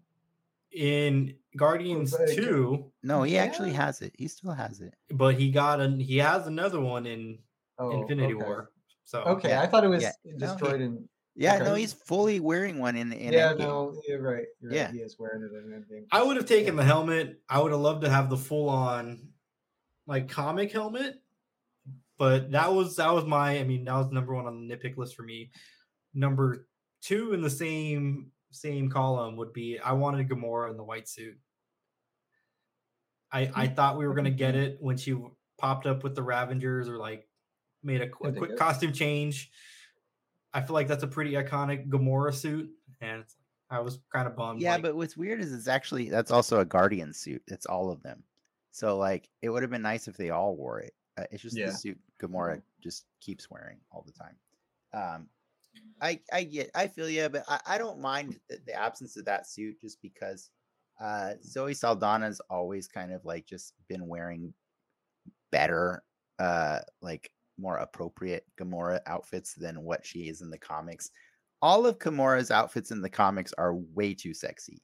Like Yeah, that's true. way, way, White's- way. the white suit's full covered. uh, Yeah, but it's, it's pretty very- sexy though too. Yeah. Come on, It's, it's, come on. It's shapely. Yeah, it's it's shapely, and so like I really dig that they, you know, she clearly. I feel like she had input, uh, like because if you go look at the original Gamora outfit from the comics, whew, you thought Moondragon was bad. Just wow. Yeah, so- I mean, but to Oh, that point, I know. Marvel. I feel is really good about giving us people in the costume, even if it's for a split second. So just to Yeah. like, it's there. True, you just true. you just need the thing. but so it's not but just to be clear though it's not just that marvel gives us the costume it's they give us the full package so like in theory like that was the final form of peter quill right at that Mhm. at least a final form is Yeah. that peter quill had become the the he had he had become a person clear with purpose he had become the star lord right and so like i wouldn't want gamora who was at this time in the story not even really like one of them. Like I wouldn't want her to put on the Gamora suit. You know what I Yeah. mean? Like it's not yeah. that's it's not the appropriate place for it. Uh, is it likely that we'll ever get it? Mm, I don't know because I don't think Zoe Saldana really wants to keep doing that. Um, but I'm I never never say never. You know what I mean? Like, that I just I just don't think it would have like like you said. I just don't think it would have fit It- when when they all come out wearing this and they're and this Yeah. outfit and they're and you know let, let me just be honest. That outfit is fire. It's it's it's very cool looking. it's very cool, Um, man. It, It's like when they all come make you out want to see X Men with costumes like this. Like, Yes, it like does. that See them in that it looks suit. good. It looks good. And if, if she had just come out suddenly wearing the white suit, it really just would have been like they- it would What are you wearing? to me it would have felt like a checkbox. It would have been like, Yeah. why why did we do this? We did it because we had to put her in th- that suit. And it Yeah. wouldn't have necessarily fit very well. with- Yeah, to, yeah, to- yeah, like- to see them in the suit, specifically in the hallway scene, that long cut where they're each doing their own Oh, specific With the guardianisms. Beastie Boys. The Beastie Yeah. Boys. Gamora uses a Oh, sword, Star-Lord uses a gun, Drax That's one uses he has his knives, which he never uses. Like it was a nice little. Wait, you said Drax Okay. never uses his knives? He rarely uses his knives. He's he kills the crap out of a monster in in, in Endgame with those knives. He rarely uses the knives. It's like he's only in Endgame for like five minutes, and he uses the knives. knives repeatedly. rarely uses the knives. I never said never. Rarely uses the knives. I think you mean he didn't use the knives in the second movie, which he did actually against He the did. obelisk. Yeah, in the beginning. he Yeah, uses the stabbing knives in from the every inside. movie. being completely ineffective. Every movie he uses the knives. What are you talking about? Rarely. I don't think he used them in the holiday special. Okay, fair enough. But nobody used guns in the holiday special either. Uh, So before we No. get into the hallway scene, because I know that that's that that was just peak peak movie. Ricky had mentioned earlier the move the music in this movie, and then we just mentioned the Beastie Boys playing over that sequence. And I gotta ask Ricky, what what was your opinion, or what were you thinking on this the the music in the film? Because I actually at one point in the film leaned over to my wife and was like, "It's like they pulled my Spotify playlist." every song hit for me. Every single song in the movie hit. For Yeah. Me. So I got to I got to ask. What I was it? think nine ninety percent of it hit. I don't think like specifically with that hallway scene great scene, and the music just like cuts abruptly, a- and it's like the weirdest. It's like you're watching. It's like a very Zack Snyder esque thing where it's it's almost a music video at a certain point. But Something it that cut Frank- because Frank they killed the last guy. Did you guys Like- all watch it in 3D? No. 4DX, yes.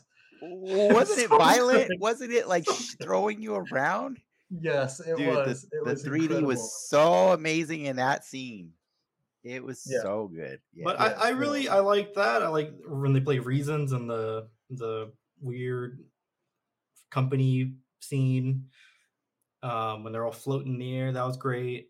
Because I mean, you got you start the movie with Rocket singing Radiohead, which I'm gonna Creep, admit, oh I'm a huge I'm a God. huge Radiohead fan. So let me just put that out there. That was gonna hit me hit no matter what. But you had Rocket singing it. Of all the I it just It's the first five minutes great. of this movie. oh what? Okay, we're done. I walked we're in the done with- theater we're- uh, no, we're right when they opinion. introduced Nebula. We're done with Oh. your opinion of this Okay. movie now. You just moving validated everything. moving on. if you didn't start watching this movie eh, with with moving on. Rocket listening to Creep and not Nope. only listening to it but singing it. putting it on blast so that all of nowhere is now listening to Creep. Oh my god! And that that Oh, again, the diegetic thing that's you know that, that Frank really loves to talk about. I thought it was so cool that the movie went to the trouble of showing you that that the that they have rigged nowhere so that the speakers all feed from the one Zune. I mean, Well, that's it- more than they they well, it made played- that thing a it was- spaceship. They Yeah. even did that, like, so they did they because they did that with in the holiday special with that Smashing Pumpkin song you played, Mhm. Right. So And- you knew, like, Peter came out and they and the music was pumping across all of nowhere. And then this movie, they're like, here, we're gonna pay off that, and we're gonna build on it. And when Rocket goes in to go check on Peter, like the way of He's muffled, oh, it was Yeah. just so good. It was just so good. yeah Everything it was so actually it actually made the holiday special matter right but like Yeah. but more importantly i think it's really cool to to like after between the two things to to get this realization that the guardians like their their love of music and the music that they have like they want to share it with all of their citizens of this new world that they're creating and i don't know if it's just sharing or if it's forcing it upon all of them but like Could be. Could but everybody in nowhere has to listen to the same music at the same time, and it cracks me up, Kind man. annex nowhere. What's but that? it, what's great is that again it's eh, another holiday special payoff is that there's the band trying to learn you know music and then you know everybody's stopping and kind of looking at what is this curiosity and now you jump ahead a little bit and all of nowhere is just enjoying music it's just it's part of their thing now they're Yeah. they're they're not a- like they're a community and they're built around like this love of just let's have like music whatever like it's great. It, it really I, that scene was incredible. Like the way that they started the film, I thought. Yeah. Was just, So just boo to perfect. Ricky for yeah, missing boo that. to Ricky, scene. But but um they I mean they dropped like now again another one of the the personal. Wait, did you? That means Ricky, Ricky also missed the flashback. Yep. Ricky, you're a, you're insane. Oh, Uh, please, please take a moment to explain why you were late for this movie. Um. Well, I saw it right after work, so it was a stretch to get there, and then I made the conscious decision to like, well, I gotta get popcorn, and Oh, uh, and um, popcorn. I picked the shortest line, and it was like the worst of people to be stuck behind. So you was, go- I- you and you know what? I didn't end up getting popcorn because of it. Because I'm like, this sucks. This the person in front of me um was just terrible at ordering and kept on ordering more shit. And uh I was like, I gotta go in and so So you know, you know the funny thing for me about uh, uh, I'm just so sad for you, by the way.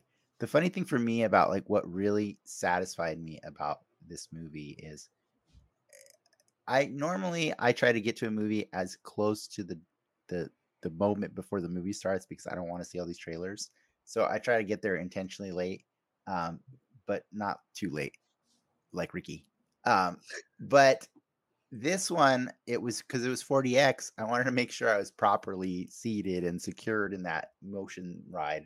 So we had to get there before the lights turned out. So, you know, we got there early. I had to mm-hmm. listen. I had to watch a bunch of trailers, right? There was a was kind of I was kind of zoning out be- from all the trailers. But the thing is, is when that movie, when they hit play on that music, I suddenly woke up and I said, Yes, I'm in a James Gunn movie because this music is going to matter right now to this scene. And you don't always get that with every movie. Sometimes music's just playing because it's music that they chose, and but it mattered to the scene and it set the tone for the rest of the movie. And so, like, 100%. I really recommend you go watch that movie again because, like, the second that started, I just I just forgot uh, all the crap that I had to put up with to, to watch this movie. It was just it was the, it was the yeah James uh, you know some people like what he does with music some people don't but to me like it was the quintessential it was the perfect choice of a song for Rocket and and to start Rocket's story.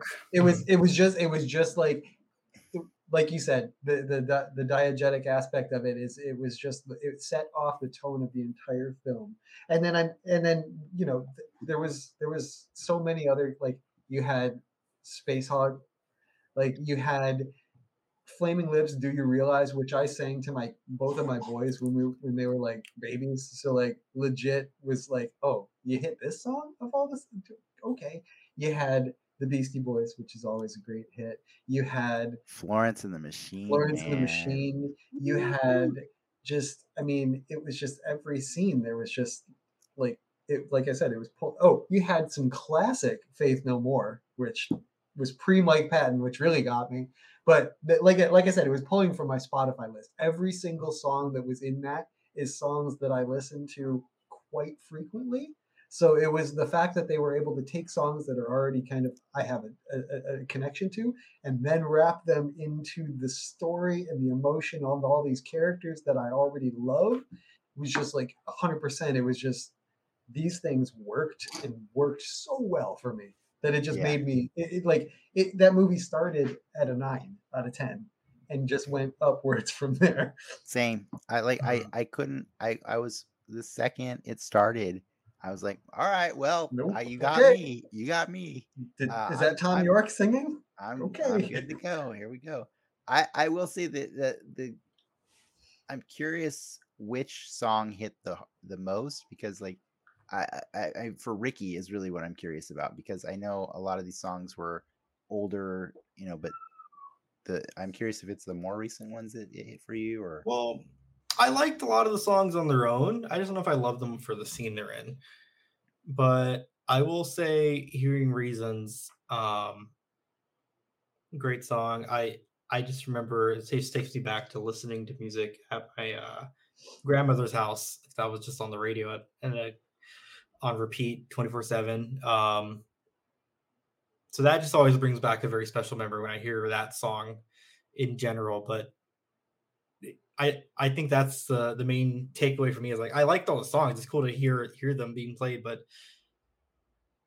to hear them in the specific scenes they were chosen for, I don't know if those are necessarily the top picks. I think you could have gotten something a little bit more uh direct or a little something a little more left field or I don't know. I don't know what I would want want from you. For for me, for me, like this movie, the entire soundtrack was the the the promise fulfilled of the Zune. When he got that Zune, yeah, I was yeah, like, exactly. "Oh my god!" Now he doesn't have to listen just one decade, you know, like or, like he can listen to all the decades, you know. Um, and but they they and they've been toying with us for the Avengers movies and stuff. Like the Avengers movies still played music of a Classics. certain time yeah. off of the Zune. Even the Cat Stevens song that he listens to, you could imagine that could have been a song that his mom put on the the mix list for him. So like to finally hear like like like creep or uh or Florence and the Machine, like the dog days are over at the end of that movie. So I I still don't know how I didn't cry. Like maybe maybe I never I never cried in this movie. By the way, guys, I wow. I don't know why. I, wow. I I almost did, but it wasn't until the movie was over that I asked my wife how she did, and she's like, I cried through the whole movie, and I was like, I didn't even notice that because I was just like, I was almost there many times. It might just be there that's was, the, was a few for me. the same vein of like the animal torture, where it's kind of a, a I don't say a cheap shot, but you know, it's it's low hanging fruit in terms of getting an emotional response by picking the Beastie Boys or Creep. I think those are just like how many times have Beastie Boys appeared in a very similar scene I, th- in an I action movie? I you know? I, I, mean, I don't hear it often, but I didn't go see the Mario Brothers movie. Star Trek Into Darkness. Or Okay, so that's two movies I've seen. we can I mean, but you get what I'm saying. You're you're picking songs that are guaranteed hits as opposed to where Guardians One were like Redbone was charting. Like the- he brought that uh, he brought that song back from the grave. Oh, no, I got a those- I got a right, okay, feeling. I get, I get you it. know, he he brought these these very these great songs Back know, to the forefront. Fair back enough. to the forefront versus taking Yeah. already songs that are already like creeps a classic. For, you know, but then, but here's the. But I think here's I think here's the, the difference. is is that they are because they are more they're newer. They're No. they're they're more fresh. They're more not there- that. there's already a, a connection to them. Yeah there's that's the difference right is the songs from the first two mixtapes mixtapes are from his mom. Those are supposed to have an actual connection. They mean something. Each song she put on that album means something to him but there is supposed to be a bit of arbitrariness to the zune when they're like yeah it's got like 300 songs. When you're loading up something with 300 songs it's no longer the same level of care and investment as when you put like 12 songs on a on a on a tape or eight songs or whatever. Yeah. And so I, I actually really liked that the Zune, like this is what I wanted from the Zune, right? I wanted him to find somebody's random iPod or whatever that just has all this music, but because they have so little access to, you know, earth music, this is what they get. And hopefully it's good. And you know what? They were bangers, man they were bangers. bangers and the best part about it is unlike the first two albums where peter is all tied up in those songs right like those songs he's giving those songs to the guardians right but but make no mistake every time they experience those songs they got to experience his baggage with them right like he's got to Mhm. explain what these songs mean to them and stuff like that.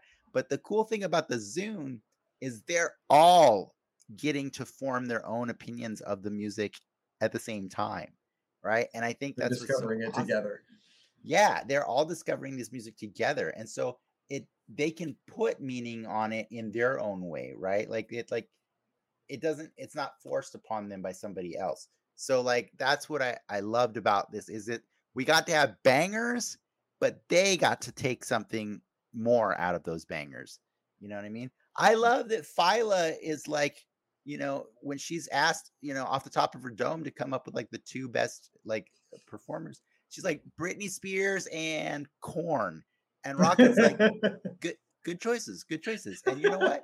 Like if you're that far removed That's- from music, But I would have rather heard Those are Britney Spears good with choices. Korn those are good choices. You know what I mean? Like, than just her saying Britney Spears. You know, you know what I mean? Like, I mean, but to we each can I don't know. own. we Like, can- I, I I have to disagree only because, like I said, literally every single song that that hit was something that that hit for me. It was it was just something where I was just like, oh oh yes, here we go. Let's do an let's do a hallway scene to some Beastie Boys. I'm in.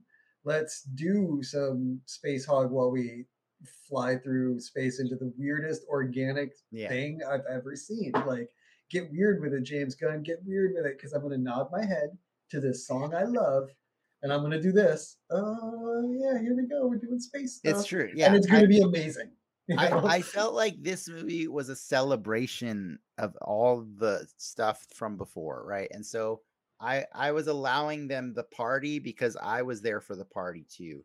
It's in the same way that like I went to see Spider-Man No Way Home uh after years of a of a pandemic that kept us mostly out of theaters, right?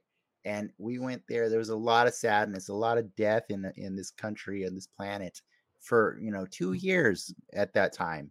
We went and saw this movie that was about like death and accepting, you know, like the the the real suckiness of life, and everybody collectively cries in that movie, right? And it's because we all went through something, and this was our catharsis. This was our therapy. Well, guess what? Here we are a year freaking later, and we need to be a little happier, right? Because we're still here. We're all alive. And this Guardians movie was just the perfect uh like injection of joy. Like, and that's why I don't mind every time they made you think somebody was gonna die. I'm like, please don't.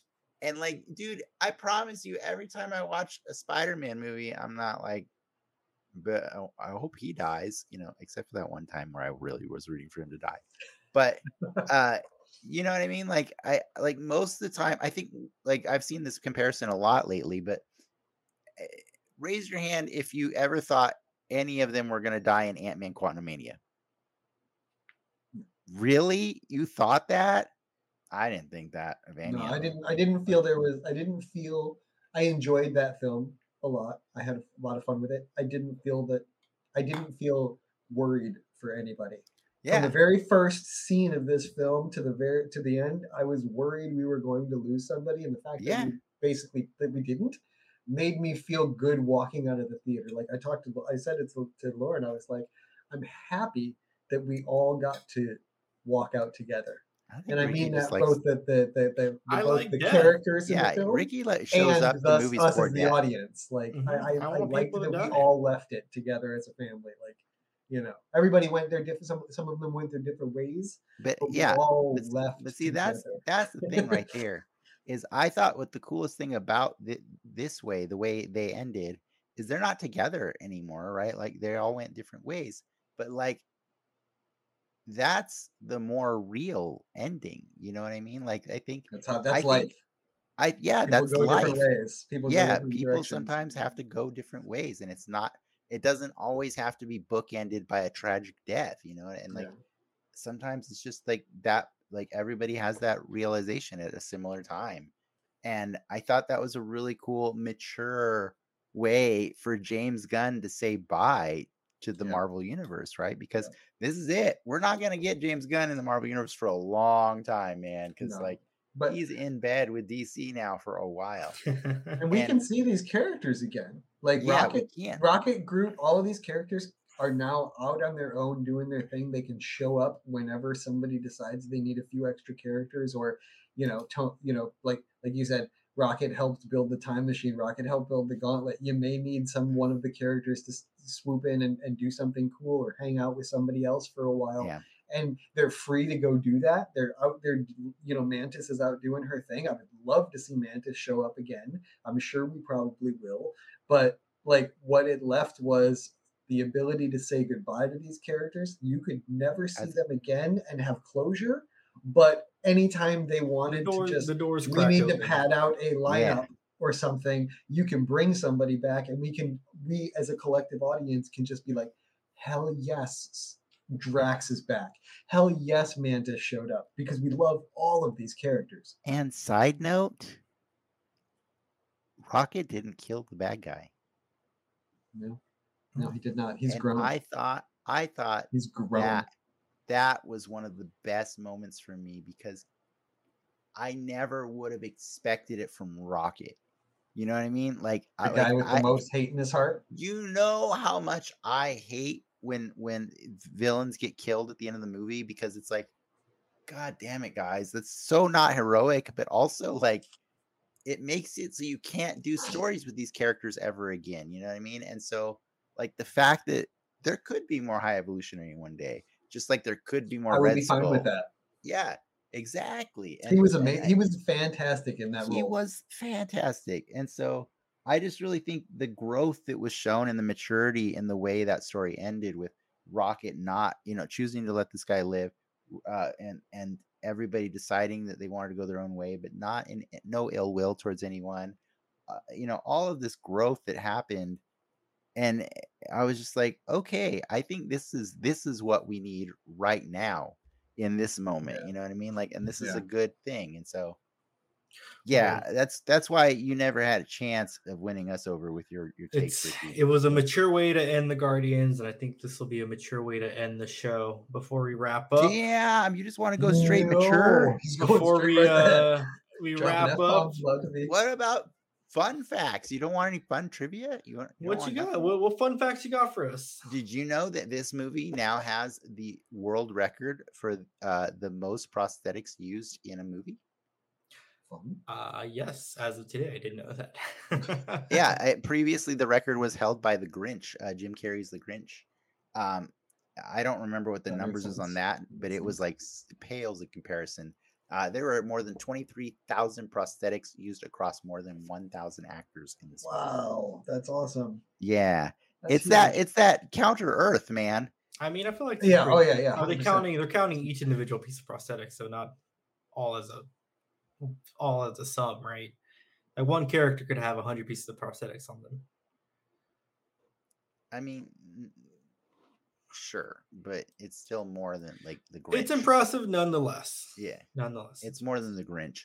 Um, Counter Earth, by the way, I think it is in the comics. Um, I I Mhm. I don't remember enough to know, but I I do know the funniest thing about uh if you ever want like a quick uh a quick kid version of Counter Earth, um Spider-Man Unlimited was the sequel series to the 90s Spider-Man where they saw they basically Fox Kids saw the the crazy popularity of Batman Beyond and they're like we should do that with Spider-Man.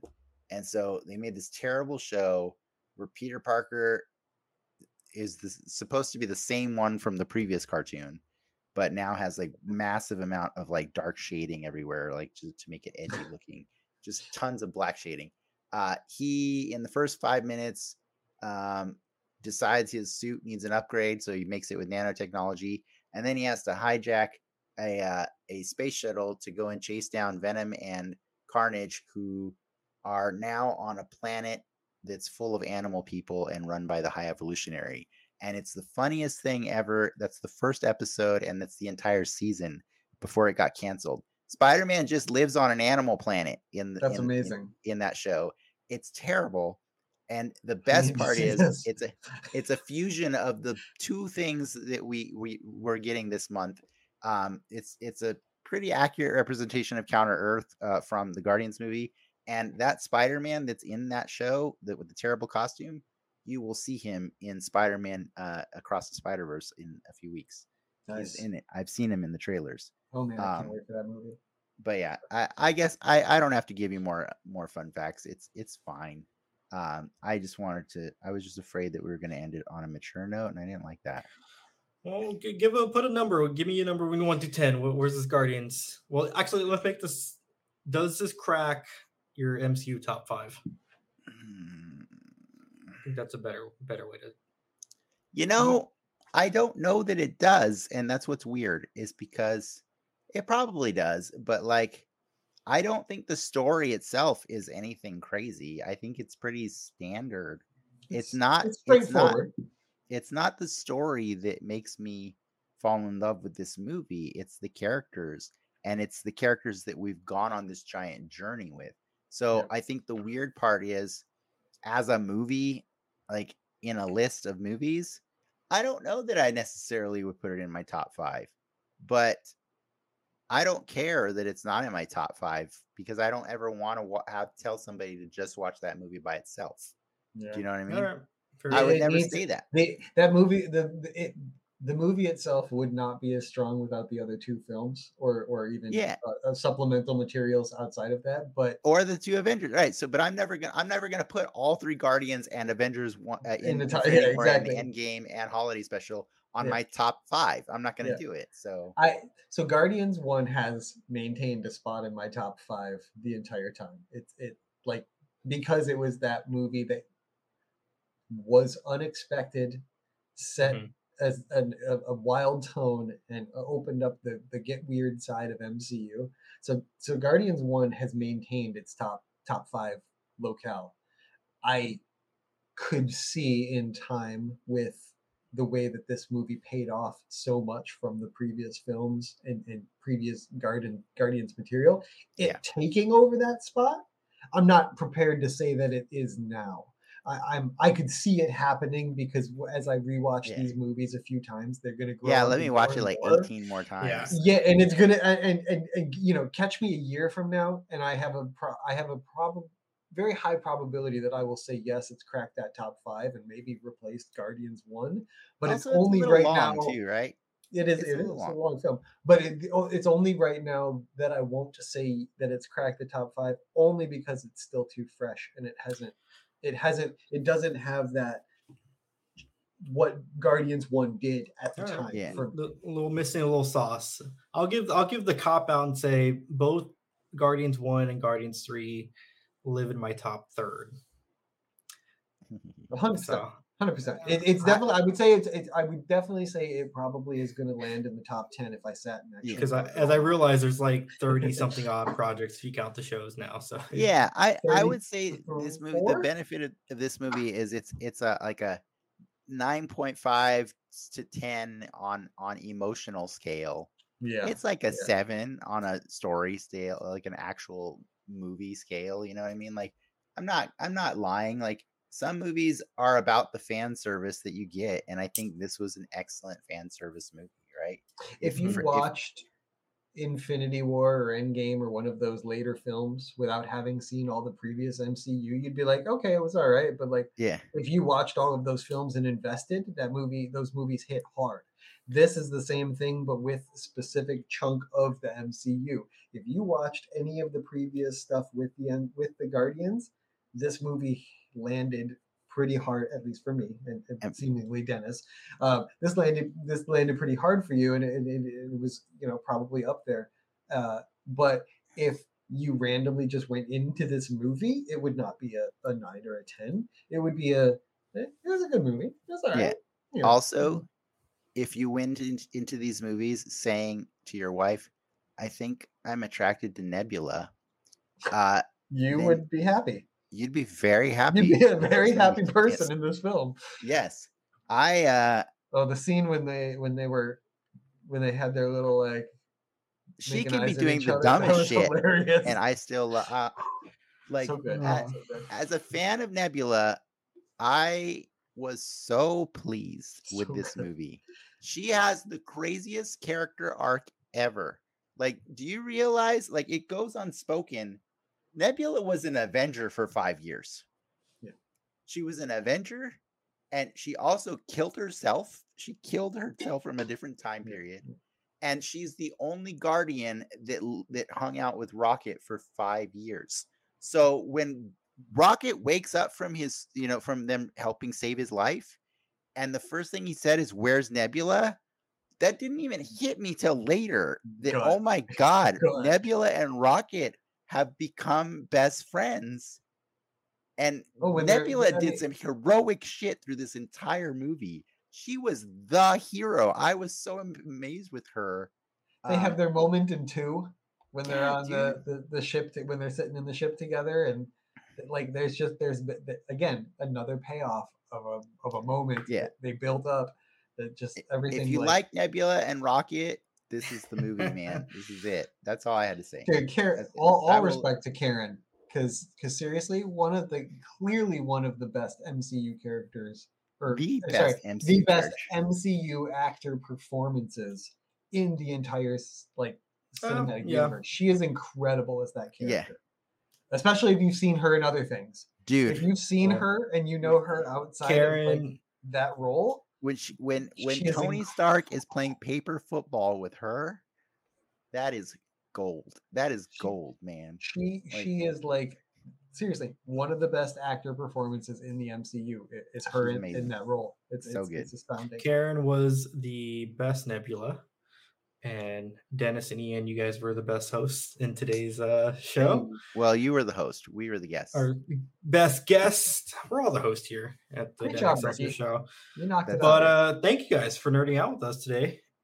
Um, Yeah. Before we wrap it up, uh, thanks to our patrons, Ian. Thank you, and thanks for all our, our other subscribers for supporting our growth. If you want to be part of that club, maybe you can be part of the show sometime. Do it. Uh, find us at patreon.com slash Den Excelsior. Real quick, uh, anything to plug, guys? Dennis or Ian? Yeah, dude, we're gonna go do the freaking soapbox where we can talk uh, for another two hours about Karen Gillan.